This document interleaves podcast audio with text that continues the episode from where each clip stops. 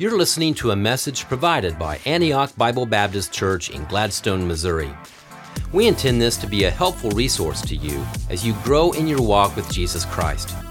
This is intended especially for those who are unable to attend our worship gatherings and therefore were unable to hear the teaching of God's Word. This should not replace your gathering with our church as a member. If you're checking us out for the first time and are looking for a church to visit, we hope that you enjoy this content and that it impacts you personally. Thanks for listening. We have been in a series working through the book of Matthew uh, together.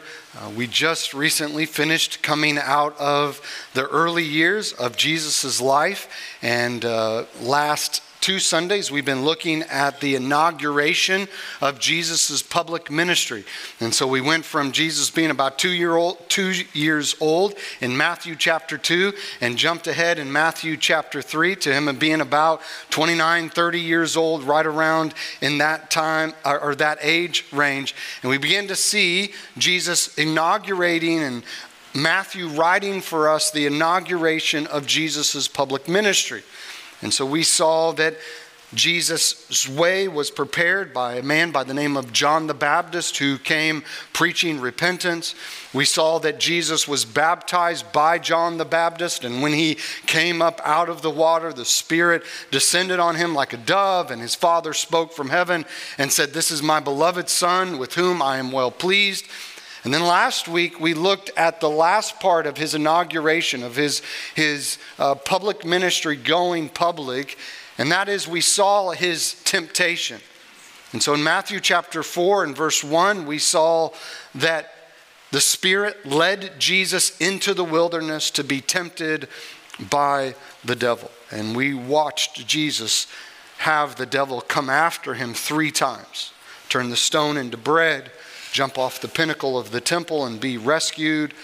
Um, we saw the devil eventually just get to the heart of it and say, Worship me, right? Bow down and worship me, and I'll give you the kingdoms of this world. I'll give you their glory. And so we saw the devil come after Jesus repeatedly. And we know from Luke chapter 4 that the devil was constantly coming after Jesus in those 40 days, but we have recorded for us three temptations. And we saw that each one of those temptations Jesus resisted. And we said, after looking at the text and realizing that Jesus was quoting from Deuteronomy, an Old Testament book of the Bible, it's Deuteronomy chapter 6, Deuteronomy chapter 7, Deuteronomy chapter 8, that ultimately what Jesus was showing us and what Matthew was showing us is that Jesus was the better son right? That as the children of Israel failed the test in the wilderness, when they came through the Red Sea and went to the wilderness, they failed the test. Jesus goes through the waters of baptism and comes to the wilderness and spends 40 days and 40 nights there, and he passed the test. He is able to stay true to who he is as the Son of God, and he resists the devil. And so we saw last week that he obeyed his father and he resists the devil and he did what we could not do and what the children of Israel could not do because we were born sinners. And so we looked at that and we said this statement Jesus is the better son, and we agreed together on that. But today, what I want to do, rather than continuing through the book of Matthew, is I, I want to step back for a second and say, what does it really mean that Jesus is the better son? How does it affect our lives on November the 20th, 2022? Right? Like, I think at Church World, we're really good at using these kinds of statements and words like Jesus is the better son and like, yeah. But then we really, if we're honest, don't know what that means, right? And we walk out of here with this sense of head knowledge of we know Jesus is the better son, but how does it really affect our lives in the day and day? And so the question is, why does it matter that Jesus is the better son? Is this just something good for us to know about him, or does it affect our lives on Sunday, November the 20th, 2022? Does it change our lives today? And so, my goal in our message together and our time together under the word is to think about this idea of Jesus being the better son in terms of three areas. salvation, sanctification, and glorification. Salvation, sanctification, and glorification. What does it mean that Jesus is the better Son in these areas of our lives? Why does this matter? You may say, I, I, thought we were going to talk about temptation today. You said that at the end of your message yet last week, that today we're going to focus on temptation. And don't you remember that we all stood and said we struggled with temptation? So, why talk about these terms like salvation and glorification if we struggle with temptation. And I'm going to try to figure out some other Asian words that I can say just to keep that going, right? But here's what I want to propose to you we must start with salvation and end with glorification because the danger is we think about our sanctification, which is our fight against temptation, as earning our salvation and glorification rather than a part of our sanctification. All right? So that's the danger. If we jump right to sanctification, if we jump right to temptation, and we're not talking first about salvation and glorification, then what, what dealing with temptation in our life becomes is a way to earn our salvation and glorification. So look at how good I am. Look at I resist. All, I mean, I'm nearly a perfect person except for this one eh, right? And then it becomes all about us. And so if Jesus is the better son, then I believe it affects all three areas, these three areas of our lives. And I think if we start with sanctification, we start with temptation, what we're doing is we're putting the cart before the horse. Right?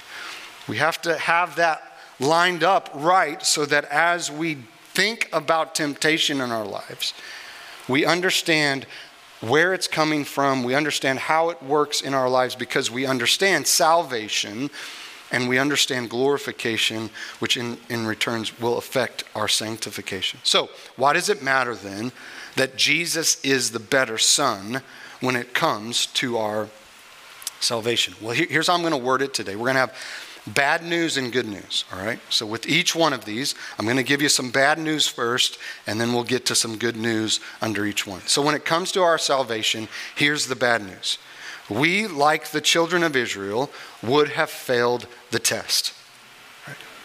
The failure started, and we know this, in the Garden of Eden in Genesis chapter 3. When we first encountered the devil in the form of a serpent. When he comes to Adam and Eve and he tempts them, what do Adam and Eve do? They fail the test. They eat of the fruit. And from that moment on, the Bible says everyone that has been born has been born into sin. Listen to Romans chapter 5 and verse 12.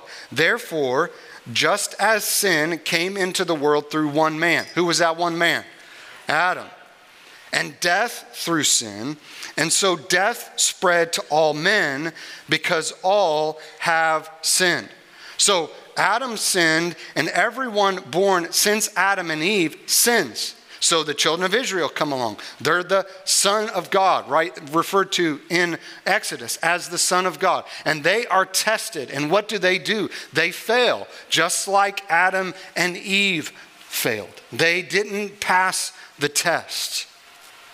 Therefore, Jesus comes and he passed the test for us, right? Because why? Romans 6:23 says that the wages of sin is death. So because sin entered the world through Adam and Eve, everyone born since Adam and Eve except for Jesus has died because of their sin. That's the result of sin. But death is not just a physical thing, there's this spiritual side of death as well. This separation from God. That's what he's talking about when he says the wages of sin is death, not just a physical death, but there's this spiritual death. So this this is the bad news that we like the children of Israel would have failed the test. But here's the good news for you today. Christ passed the test and we get his grade on our report card. Amen. Right? This is salvation. This is the good news of the gospel. In Matthew chapter 4, verses 1 through 11, we find a better son who didn't give into the temptation, but resisted the temptation, and he lived the life that we could not live. Therefore, he passed the test in the wilderness, but he just didn't pass the test in the wilderness. Jesus passed the test on the cross as well where he could have called 10,000 angels to rescue him from that moment, but he didn't call 10,000 angels. He didn't give in to the temptation. He passed the test for us. He died on the cross, a sinner's death for us. And three days later, he gave us what we could never otherwise attain in our own, and that is a resurrected life, eternal life. And John chapter 1 and verse 12 says, To all who receive him, who believe in his name, he gives the right to become children of God. To receive Jesus and to believe in Jesus is to receive, is to take for yourself. This is something my parents couldn't do for me. This is something my grandparents couldn't do for me. This is something our pastors can't do for us. This is something you have to receive it. You have to take it for yourself. And then to believe is to trust. It's not just a mental assent to the idea of who God is. The Bible says that the devils believe in God and tremble at him. So to believe is a trust. It's, it's to put my full weight into God and say, I believe that Jesus did what he said he did, that he was buried, that he that he died on the cross for our sins, that he was buried, and that he rose again. I believe and I trust my life in him. That's how a person becomes a child of God. And then when the Father looks at us, he doesn't see our sin or our righteousness, he sees Jesus' righteousness. That's the idea of we get his grade on our report card.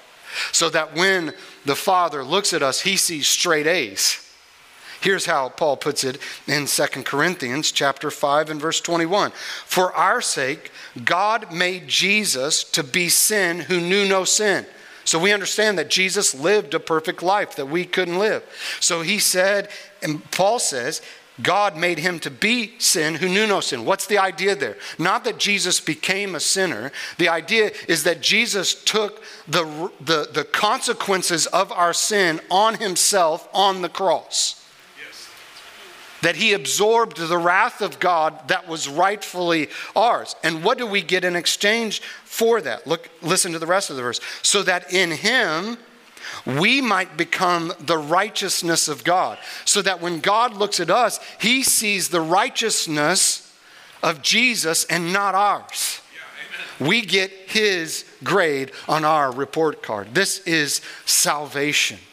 And if you've never put your faith and trust in Jesus Christ, the Bible says that today is the day of your salvation.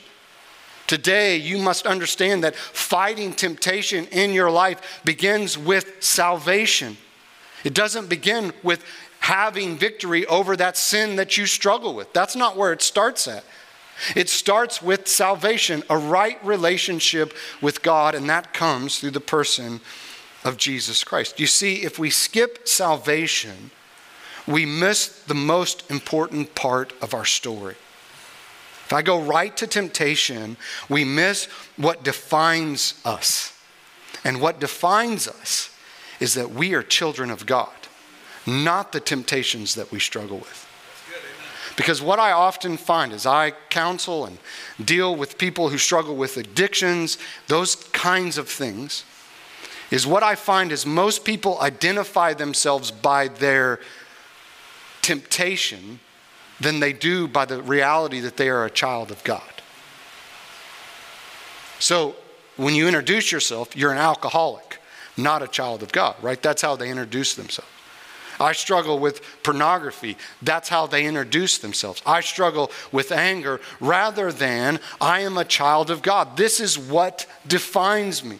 And I think the enemy wants us to start with that so that we're just always fighting the struggle here and dealing with that rather than seeing the reality that our identity is wrapped up in the fact that we are children of God. This is what defines us. You are a child of God. You are a son and daughter of God. This is what helps you fight temptation is that you know your identity. You know who you belong to. Jesus was secure in his relationship with his Father. So temptation hit different for him because he knew his Father loved him and was pleased with him. That's why you have Matthew chapter 3 and the Spirit descending and the voice from heaven. This is my beloved Son with whom I am well pleased. And then he goes into the temptation. Then he goes into the wilderness. He was secure in his relationship with his Father. If you are a child of God, temptation should hit you different because you know you're loved by God and He is pleased with you through His Son who passed the test for you. Makes all the difference in the world. So that's why we start with salvation. Now, let me jump to the end glorification. We'll come back to sanctification, but let's go to glorification. This idea of looking beyond this life to the life to come. Here's the bad news about glorification we still live in a world broken by sin. Right? Can I get a witness to that today? Right? Like, as much as we understand and we feel the weight of temptation in our lives, we know that we live in a world that is broken by sin. Romans chapter 8. In verse 19 through 22, it says this For the creation waits with eager longing for the revelation of the sons of God. For the creation was subjected to futility, meaning it wasn't designed to work this way, not willingly, but because of him who was subjected it in hope, that the creation itself will be set free from its bondage to corruption and obtain the freedom of the glory of the children of God. For we know that the whole creation has been groaning together in the pains of childbirth until now, and not only the creation, but we ourselves. What is Paul saying? We feel the brokenness of the world that we live in. There's a groaning of the brokenness of this world because of sin. But the good news is this that Jesus will make everything new, right? That this is not the end of the story. The bad news, we live in a broken world because of sin. The good news is one day Jesus will make everything new. We find this in the book of Revelation. In Revelation chapter 20, verses 7 through 10, we find the destiny or the, the, uh, uh, the, the final resting place of the evil one. When it says this and when the thousand years are ended satan will be released from his prison and he will come out to deceive the nations that are at the four corners of the earth gog and magog to gather them for battle. Their number is like the sand of the sea and they marched up over the broad plain of the earth and sur- surrounded the camp of the saints and the beloved city. But fire came down from heaven and consumed them. And the devil who had deceived them was thrown into the lake of fire and sulfur, where the beast and the false prophets were, and they will be tormented day and night forever and ever. Here's what this verse is saying the devil has an expiration date, Amen. right? Amen. Like there's a day, well, he will be thrown into the lake of fire. And he will not deceive, he will not destroy, he will not have any more ability to do that, to hurt to bring temptation in our life. He has an expiration date. But it goes on in Revelation chapter 21 and verse 3 and says, I heard a loud voice from the throne saying, Behold, the dwelling place of God is with man, and he will dwell with them, and they will be his people, and God himself will be with them as their God. And listen to verse 4 He will wipe away every tear from their eyes, and death shall be no more. Can I get a witness in the house, right? And neither shall there be mourning, nor crying, nor pain anymore. For the former things have passed away. And he who is seated on the throne said, Behold, I am making all things new. Right? Yes. That will, that will be a great day. Because on that day, God will once and for all reverse the curse of sin. And what will make glorification sweet is that the battle with temptation will be done. See, if you go to the end of chapter 21 and verse 27, it says this of the new heavens and the new earth, but nothing unclean will ever enter it, nor anyone who does what is detestable or false, but only those who are written in the Lamb's book of life. That will be a great day. And Jesus knew who he belonged to, but he also knew where he had come from and where he was headed to. That is why when Satan offered him the kingdom of this world and the glory of this world, if he would simply worship him, Jesus passed. It was all his in the end, anyways. And so the best that Satan could offer him was nothing compared to what he had and what he was going to get. And I would say this to you today the best that Satan has to offer you in this life is nothing compared to the life that is coming for us. There's no pleasure that he can offer you that will be better than the pleasure of glorification with Christ forever in eternity. This is why we fight temptation. This is why it matters that Jesus is the better son. Not only because it saves us from our sin and we get his report card, but it also for our eternity says this is not the end for us. This is the reality. Our best life is not now, our best life is to come. That's great news in a broken world. So, understanding our salvation, where we've come from, understanding our glorification.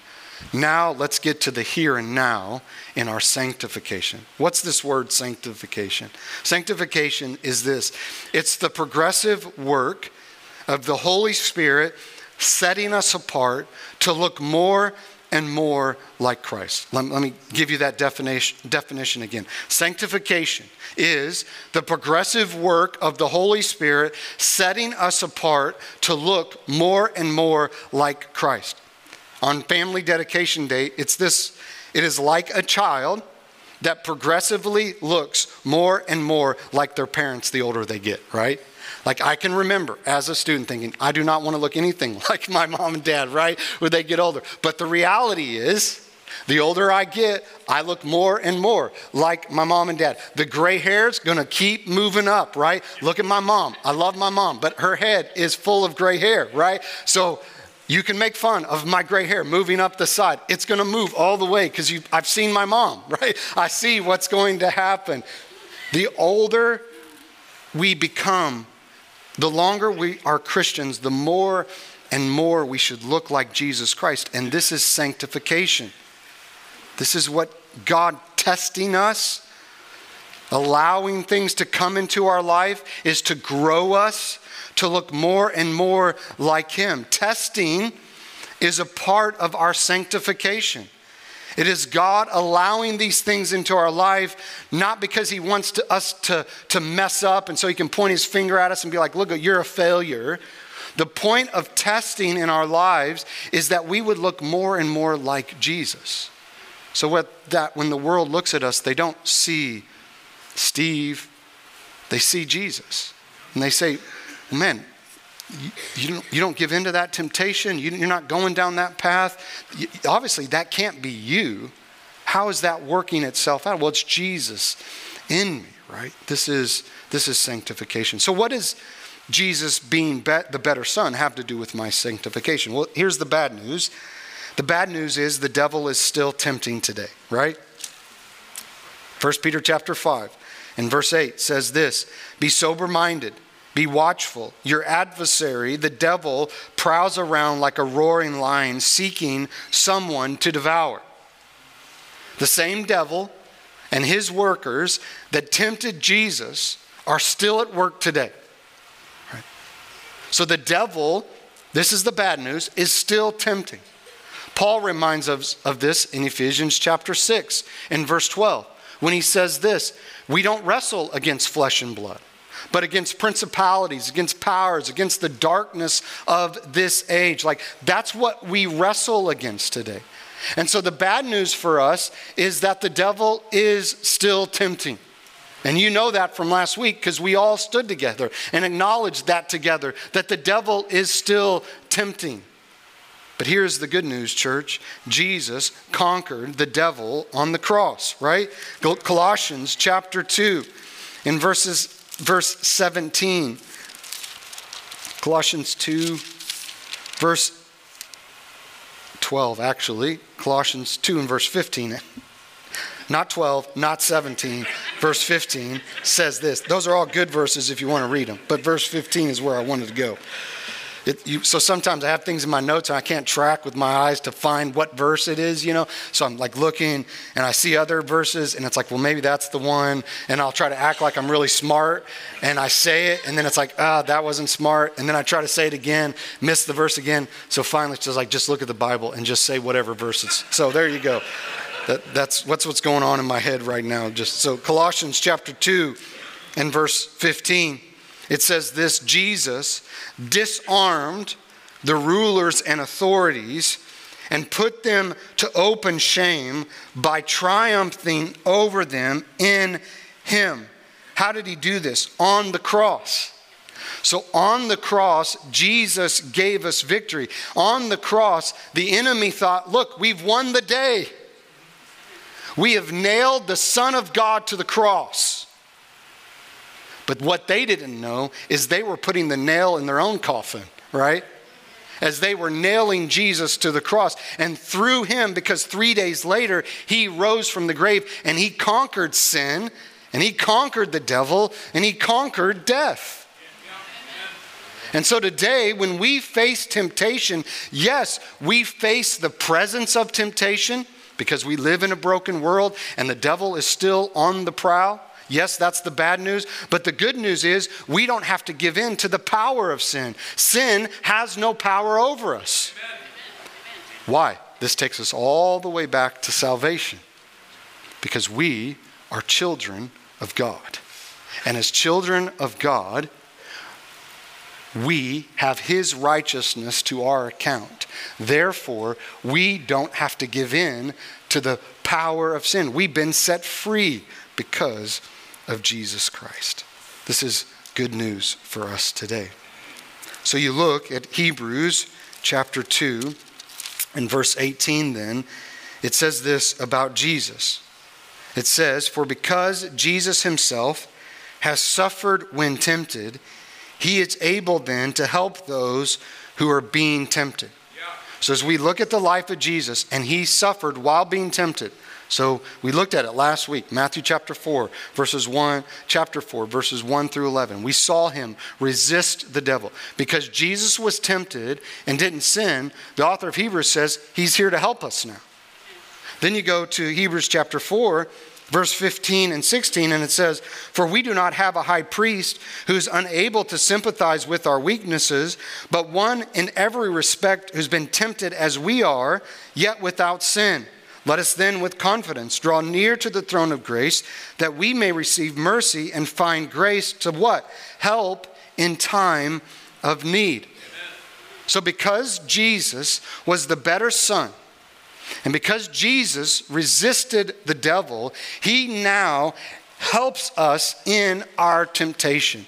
How does he help us in our temptation? As we narrow this down to this, how does he help us in our temptation? I'm going to give you three things that he does to help us in our temptation. The first thing that he does to help us when we're tempted is he gives us the word. Do you remember last week when the devil would come and tempt Jesus, what would he say back to him? It is written. It is written. It is written. Now, of all the people who could resist temptation and use his own words, and he sort of was because he's the author of Scripture, but, but he could use his own words. And let me give you a theological reason why me turning this stone into bread is not feasible. Why me jumping off the pinnacle of the temple is not feasible? Why me bowing down and worship you is not feasible? Of all the people that have ever lived, he could have said that. And we've been like, good, good for you. But Jesus starts with the word. And every time he's tempted, he says, It is written. Again, it is written. Begone, Satan. It is written. He uses the word. So, how does Jesus help us with temptation today? He's given us the word. Psalms 119, 11 says, Thy word have I hid in my heart that I might not what? Sin against you. God has given us the word. In Ephesians chapter 6, when Paul is laying out this spiritual battle that we find ourselves in, he talks about we don't wrestle against flesh and blood, so put on the whole armor of God. And he's talking about a helmet and a breastplate and all this kind of stuff. And then he says, the one offensive weapon outside of prayer that we have is the what? The sword of the Spirit, which is the Word of God. So, the way Jesus helps us in our temptation is through the Word of God.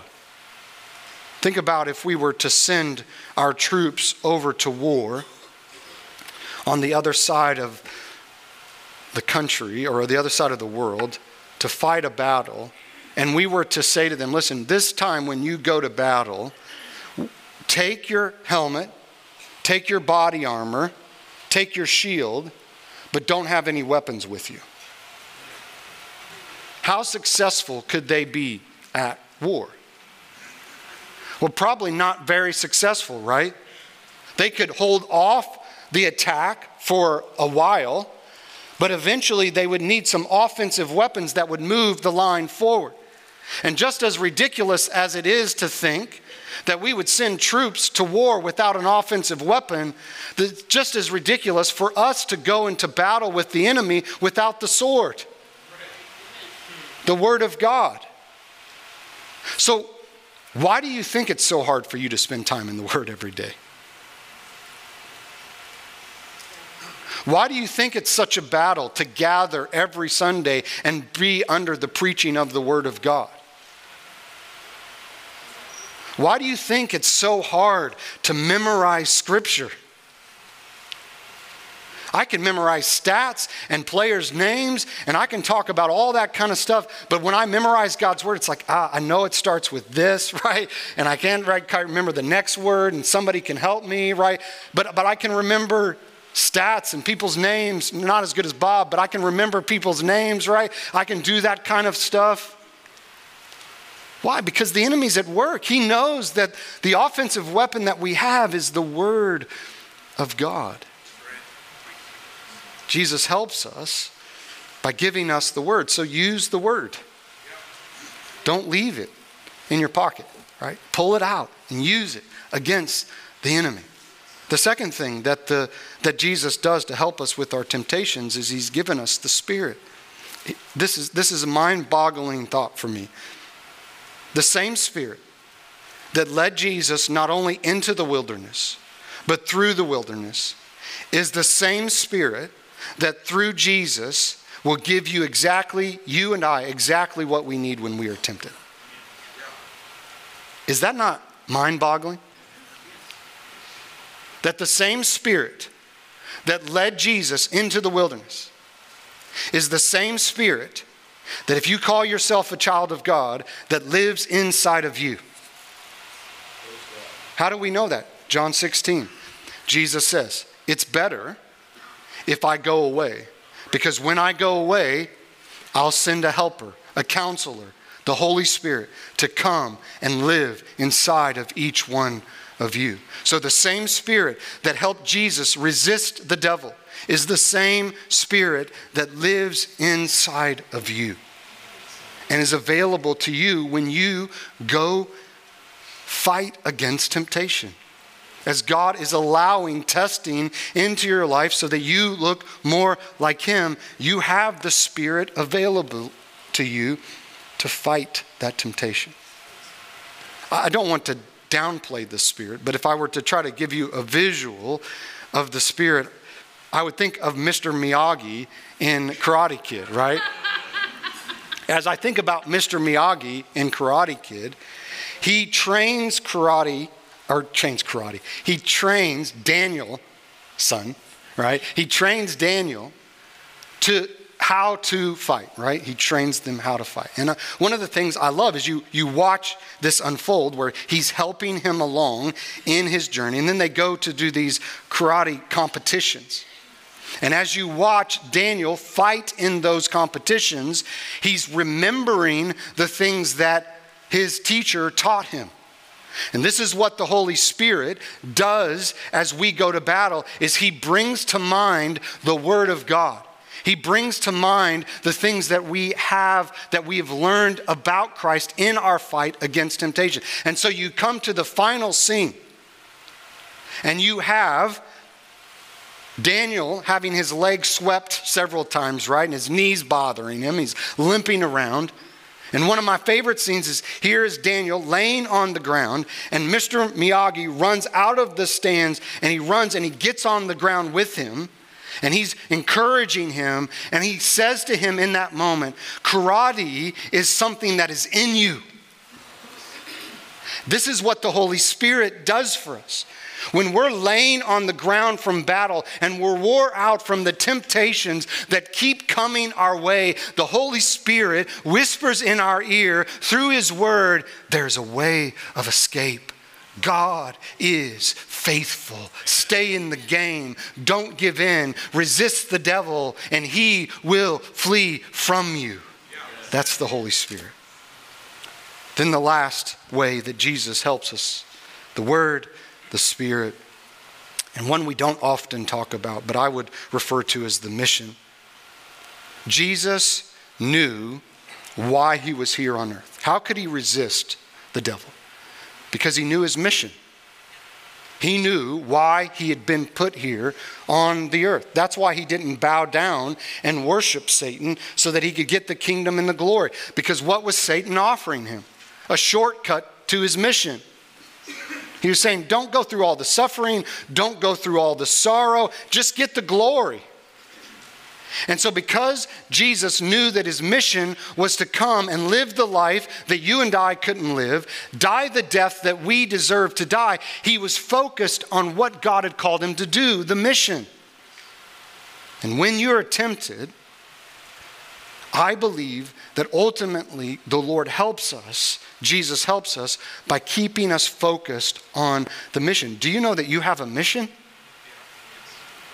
Your purpose is Psalms 115 in verse 1. Not to us, not to us, O Lord, but to your name be the glory. Your purpose is to glorify God. Do you know that you have a mission? You know what your mission is? Matthew 28 19. Go, make disciples of all nations. You have a purpose and you have a mission. So when the enemy comes to tempt us, He's ultimately trying to get us off mission. It's really not, I, I know we like to be self centered and it's all about us, but, but I would say it's ultimately not about you or me. It's about the name of Jesus and it's about getting us off mission, which He's called us to do. So think about it in this way Why will He come after our marriages? Well, because Ephesians 5 says that our marriages this mystery is profound, this gospel, Jesus and his love for us. But he's saying I'm it's referring to Christ in the church. So as we look at marriage, marriage is a picture of Christ's love for the church. So why is he going to come after our marriages? It's not really ultimately about our marriages, it's about what our marriages represent. The name of Jesus. The glory of Jesus. Todd just said this in parenting. We don't just have kids to populate the earth. We have kids to make disciples. So, why is he going to come after you as a parent? Why is he going to tempt you towards anger, towards discouragement, towards giving up on your kids? Why is he going to do that? Because it's about his name and making disciples.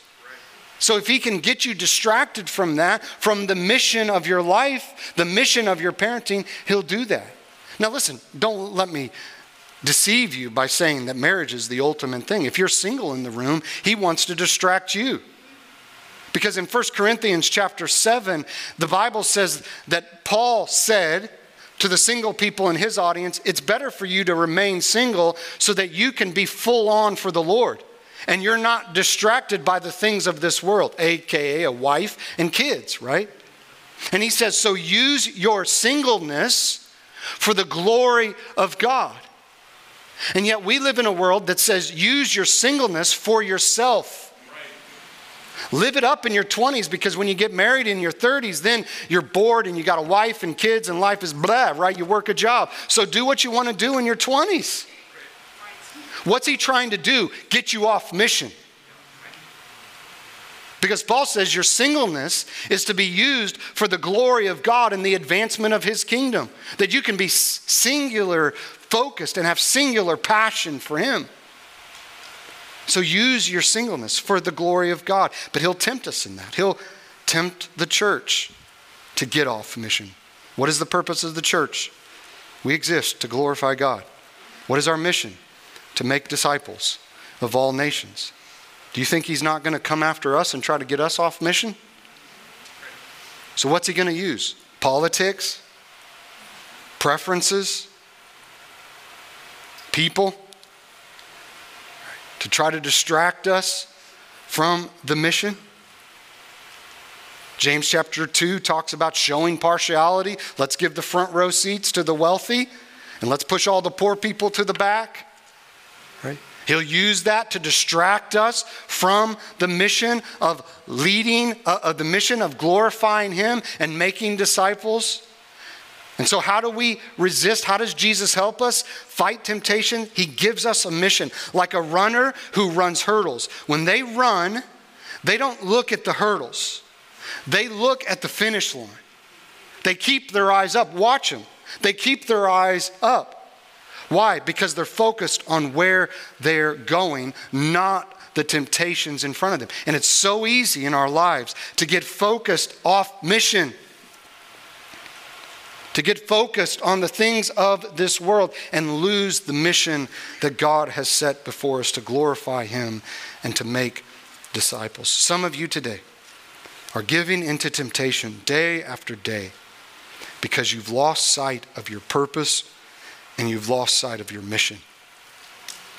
You've lost sight of the reality that you exist to glorify God. And if He can distract you from that, if he can distract you from making disciples, he'll do that. You have purpose. Don't let the enemy lie to you and say that you are your temptation.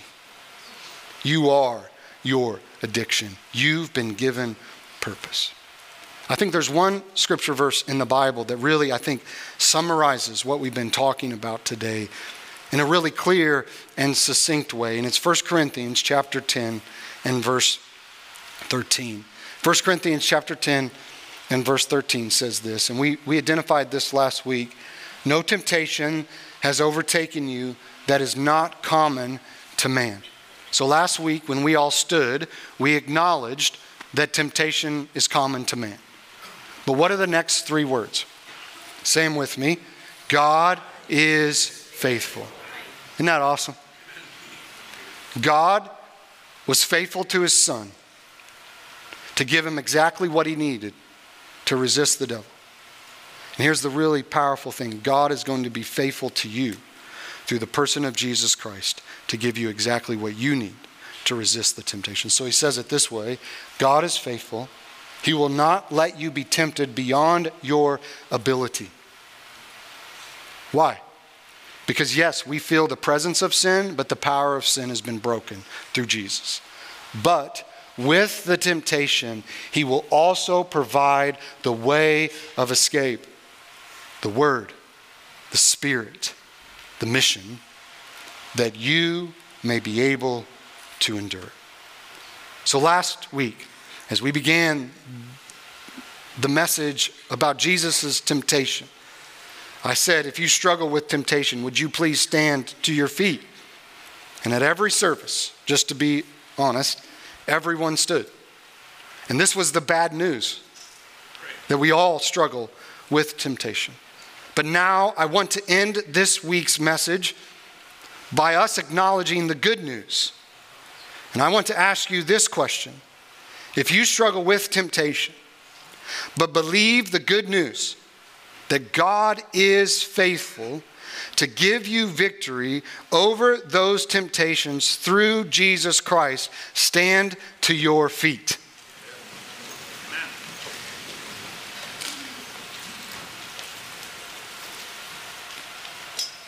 Now, look around you. God is faithful. You're not alone. You're not alone in your struggle, but here's the reality you're not alone in your victory either. So we can link arms together and go to battle week after week. Why? God is faithful.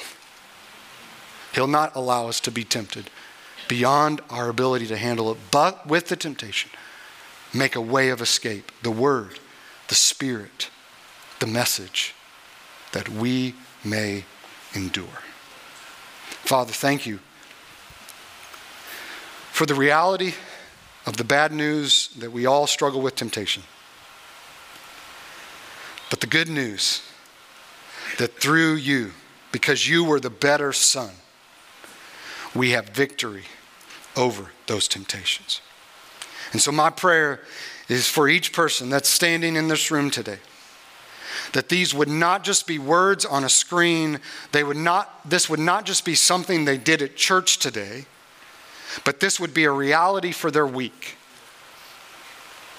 That when the enemy comes because he will when he comes and he tries to tempt them this week my prayer is that you would bring to remembrance your word the spirit and the mission that you put them on and may they stand strong in you.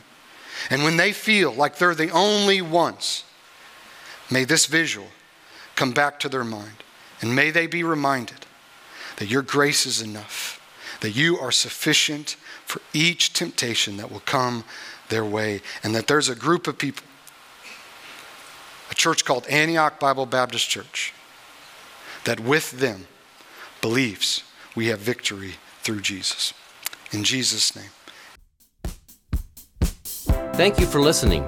You're always welcome at Antioch.